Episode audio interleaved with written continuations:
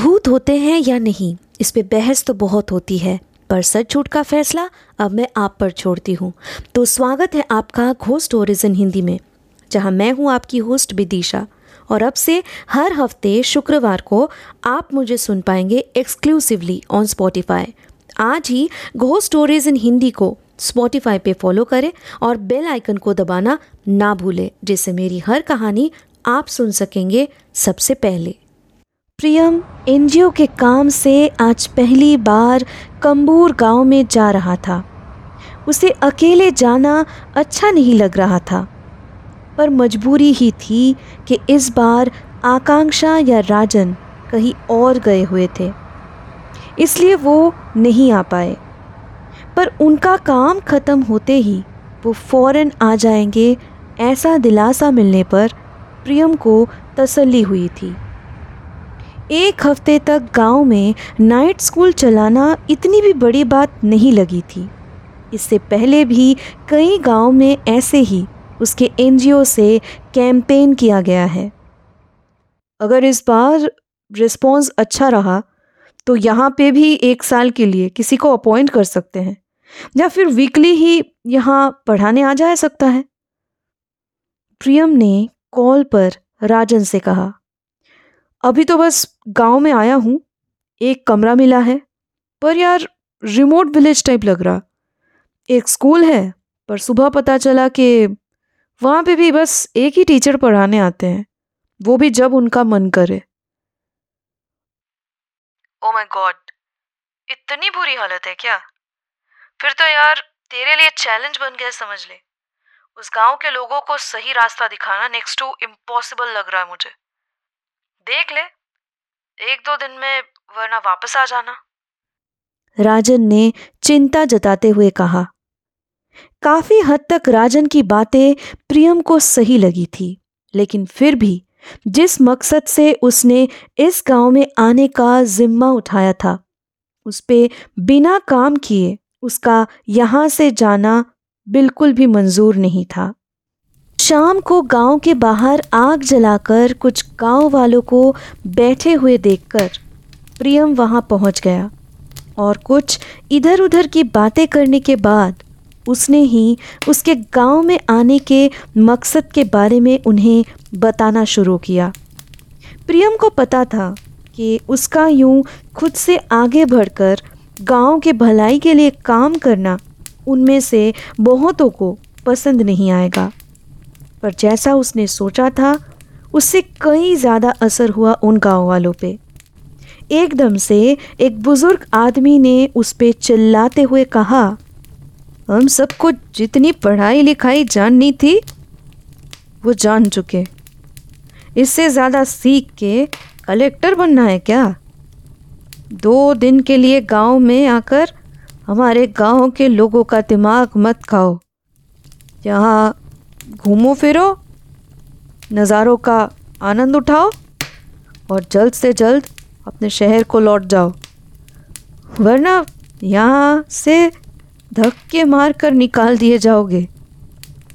तुम मेरे पोते की उम्र के हो, इसलिए प्यार से समझा रहे। दादाजी मुझे आपकी कही हुई हर बात समझ में आ रही है, मगर ये भी तो सोचिए कि अगर इस गाँव से कोई आगे पढ़ लिख गया तो इस गाँव का कितना भला हो जाएगा? आपके आने वाली पीढ़ी इस गाँव का नाम पूरी दुनिया में रोशन कर सकता है। प्रियम ने प्यार से समझाते हुए इतना कहते ही उस बूढ़े आदमी ने सोचते हुए जवाब में कहा, कैसी भलाई? पढ़ाई लिखाई से इस गाँव के लोगों का पेट भर जाएगा क्या? हम खेत खलियान में काम करके रोज़ाना दो वक्त की रोटी जुगाड़ नहीं कर पाते। वहाँ पढ़ाई लिखाई से क्या बदल जाएगा? यही सोच तो बदलनी होगी दादाजी। आज के ज़माने में कृषि विद्या नाम की पढ़ाई भी शामिल हो चुकी है, जिससे खेती बाड़ी करने में आसानी हो जाती है। मगर उस विषय को पढ़ने के लिए भी पहले आपको अक्षरों का ज्ञान होना ज़रूरी है। मैं ये नहीं कह रहा कि रातों रात यहाँ सब कुछ बदल जाएगा, पर आज की हुई पहल कल नई उम्मीद की जोत जला सकती है। आपने भी तो इस गाँव के सुनहरे भविष्य के सपने देखे होंगे। मेरी बातों पे ज़रा गौर कीजिए। आप खुद ही मेरी सोच से सहमत हो जाओगे। काफ़ी बहस के बाद जैसे तैसे प्रियम ने नाइट क्लासेस के लिए उन्हें मना लिया। अगली रात उस गाँव के बंद पड़े हुए स्कूल के आँगन में ही अपने नए विद्यार्थियों के आने के इंतज़ार में बैठा हुआ था प्रियम। करीब एक घंटा हो गया। अब तक तो उन लोगों को आ जाना चाहिए था, पर पता नहीं कहाँ रह गए सब। कोई नहीं आने वाला, साहब। सब अपने अड्डे पे या दारू के टेके पे बैठे हुए मिलेंगे आपको। अचानक से किसी के यूँ जवाब देने पर प्रियम ने चौंक कर पीछे मुड़ के देखा। तो उसे वहाँ एक चौदह पंद्रह साल का लड़का दिखा। उसके कुछ कहने से पहले ही उस लड़के ने वापस से कहा, भैया आप यहाँ रहकर बस अपना कीमती वक्त बर्बाद ही कर रहे हो। यहाँ के लोग कभी नहीं सुधरने वाले हैं। तुम हो कौन? और ऐसा क्यों बोल रहे हो भाई? तुम्हें तुम्हें पता भी है मैं यहाँ किसका इंतज़ार कर रहा हूँ? प्रियम ने उस लड़के को देखते हुए पूछा, मैं मंगलू हूँ। चाय की जो टपरी गाँव के पास बस स्टॉप पर है ना, वहीं पे मैं काम करता हूँ। मुझे आपके बारे में सब कुछ पता है। पर जिस आशा के साथ आप यहाँ पे आए हो ना, वो कभी पूरी नहीं होगी भैया। कुछ साल पहले मैं इसी स्कूल में पढ़ा करता था। पर मेरे बापू ने मुझे आगे पढ़ने ही नहीं दिया। आगे जाकर इस गाँव के बाकी सारे लोगों ने भी अपने स्वार्थ के कारण इस स्कूल में अपने बच्चों को भेजना ही बंद कर दिया। ये स्कूल भी बंद हो गया। अब तो साल में गिन के चार पाँच बार मास्टर जी स्कूल में आते हैं। मंगलू नाम के उस लड़के की कही हुई दास्तान सुनकर प्रियम वाकई में मायूस सा हो गया। मंगलू ने शायद प्रियम के चेहरे से उसके मन में चलती हुई बेचैनी को पढ़ लिया। आप दुखी मत हो भैया। ठीक है कोई और आए ना आए, आज से आपका ये स्टूडेंट रोज़ाना आपके पास पढ़ने, लिखने आएगा। जब तक आप हो, मैं आपके साथ हूँ। मैं कोशिश करूँगा मेरे साथियों को भी यहाँ लाने की। आप मुझे पढ़ाएँगे ना भैया? प्रियम की आँखों में आँसू आ गए थे। उसने फ़ौरन मंगलू के सर पे हाथ रख के कहा ज़रूर। बहुत बहुत शुक्रिया तुम्हें। मंगलू ने अपने कहने के मुताबिक प्रियम का साथ दिया था। बस दस बारह दिन के अंदर अंदर उस गाँव के काफ़ी लोग उसके कहने पर नाइट स्कूल में आना शुरू कर दिया था। उनकी दिलचस्पी बढ़ती जा रही थी और मंगलू भी बढ़ते वक्त के साथ काफ़ी घुल मिल गया था अपने किताबी भैया के साथ।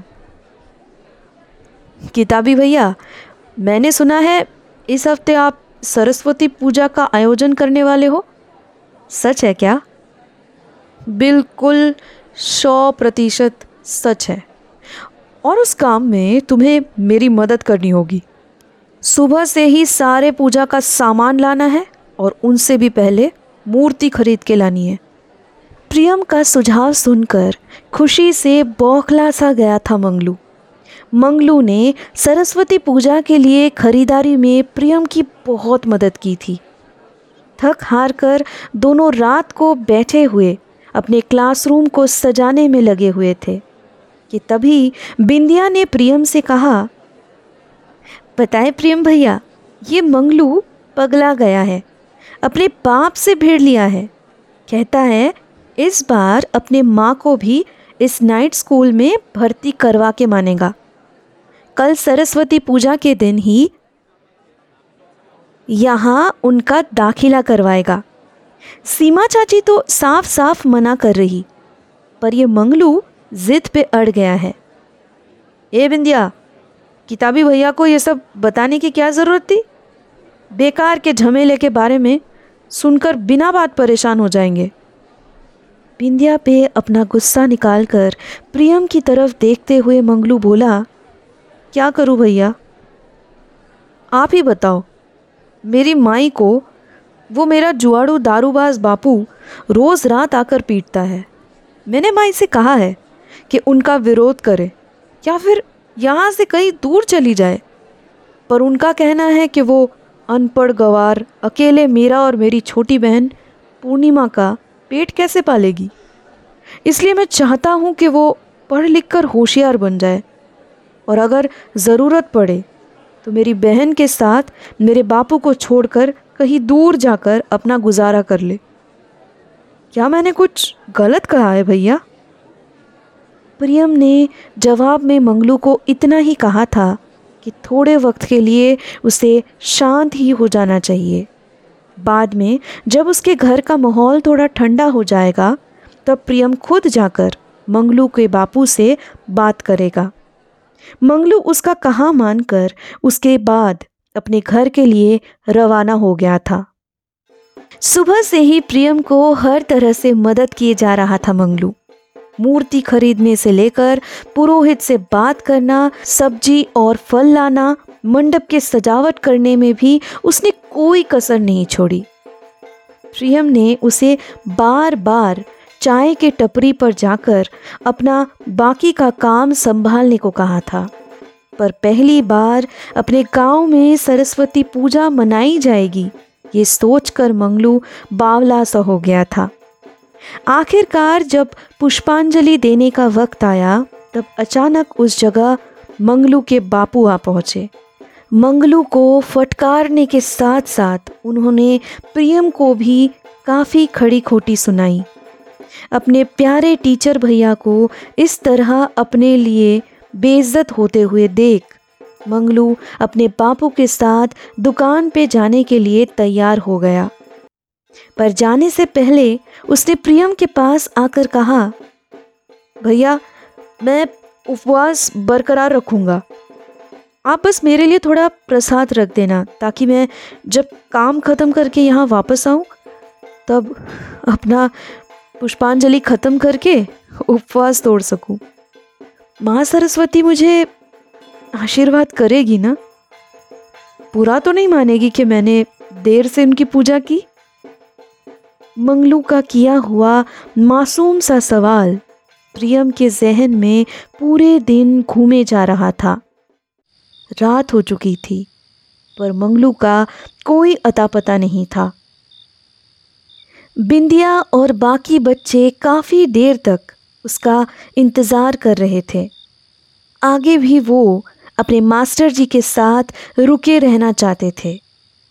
पर प्रियम ने ही उन्हें शाम के बाद अपने घर वापस भेज दिया। वो नहीं चाहता था कोई और इल्ज़ाम आए और उसे इन बच्चों से अलग होकर उस गाँव को छोड़कर जाना पड़े। किताबी भैया मैं आ गया हूँ। मंगलू की आवाज़ सुनकर पलटते ही प्रियम ने उसे मंडप से थोड़ी दूरी पर खड़े हुए देखा। अरे, आ गए तुम? मैं कब से तुम्हारा इंतज़ार कर रहा हूँ? कहाँ रह गए थे? अब वहाँ ही खड़ा रहना है क्या? अंदर आओ। पुष्पांजलि देनी है ना तुम्हें? सुबह से कुछ भी नहीं खाया होगा। चलो चलो, जल्दी जल्दी सब करके प्रसाद खा लो।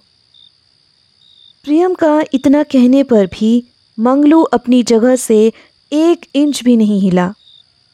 प्रियम दोबारा उससे कुछ कह पाता। इससे पहले ही उसने कहा, मैं नहाया नहीं हूँ ना भैया, इसलिए मंडप के अंदर नहीं आ सकता। आप मुझे बस थोड़ा प्रसाद दे दो। अच्छा अच्छा ठीक है, जैसी तुम्हारी मर्ज़ी। अपने हाथों में फल और मिठाई का एक प्लेट लेकर मंगलू के सामने आकर उसे थमाते हुए प्रियम की नज़रें अचानक से उसके कपड़ों पर पड़ी। अरे, ये क्या? इतनी धूल मिट्टी कहाँ से लगा कर आए हो? ये ये तुम्हारे ये तुम्हारे माथे पे चोट कैसे लगी? खून बह रहा है। कहीं गिर गए थे क्या? चलो मेरे साथ। मैं तुम्हारा फ़र्स्ट एड करवा देता हूँ। आओ मेरे पीछे। जल्दी जल्दी आओ। मंगलू ठीक अपने चहीते मास्टर जी के पीछे धीरे धीरे चले जा रहा था। अचानक से अपने घर के पास आते ही प्रियम को बिंदिया दिखी। तो एकदम से दौड़ती हुई उसके सामने आकर बोली, मुझे लगा था अब घर आ गए होंगे। आप मंडप में थे क्या, मास्टर जी? प्रियम ने सर हिलाकर हाँ कहा।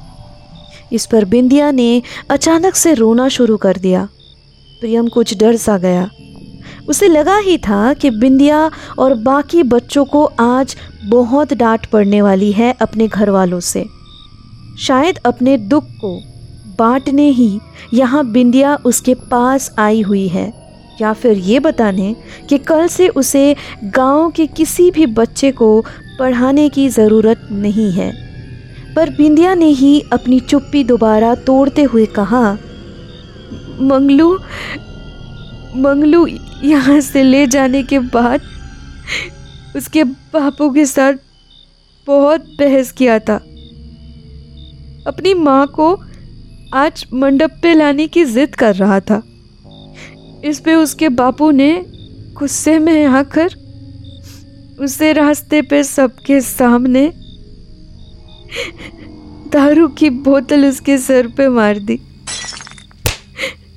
बहुत बहुत पीटा उसे। उसके बापू को पुलिस पकड़ के ले गई है। अस्पताल ले जाने से पहले ही उसकी मौत हो गई भैया। हमारा मंगलू अब नहीं रहा। प्रियम ने हँसते हुए बिंदिया की तरफ़ देखते हुए कहा अच्छा तो ये सब तुम दोनों का मुझे उल्लू बनाने का नया पैतरा है। पर तुम्हें शायद मंगलू ने आगे का प्लान बताया नहीं होगा। उसे भूख बर्दाश्त नहीं हुई। और ये देखो, वो मेरे साथ ही प्रसाद खाते हुए आ रहा। प्रियम पीछे मुड़कर जैसे ही बिंदिया को मंगलू की तरफ़ इशारा किया तो वो एकदम से चौंक गया, क्योंकि वहाँ पे दूर दूर तक किसी का नामो निशान तक नहीं था। घो स्टोरीज इन हिंदी को स्पॉटिफाई पे फॉलो करते वक्त बेल आइकन को दबाना ना भूलें, जिससे मेरी हर कहानी आप सुन सकेंगे सबसे पहले। अब से हफ़्ते के हर शुक्रवार को मैं आपके लिए लाऊँगी ऐसी कहानियाँ, जो आपके डर के परिभाषा को बदल के रख देगी।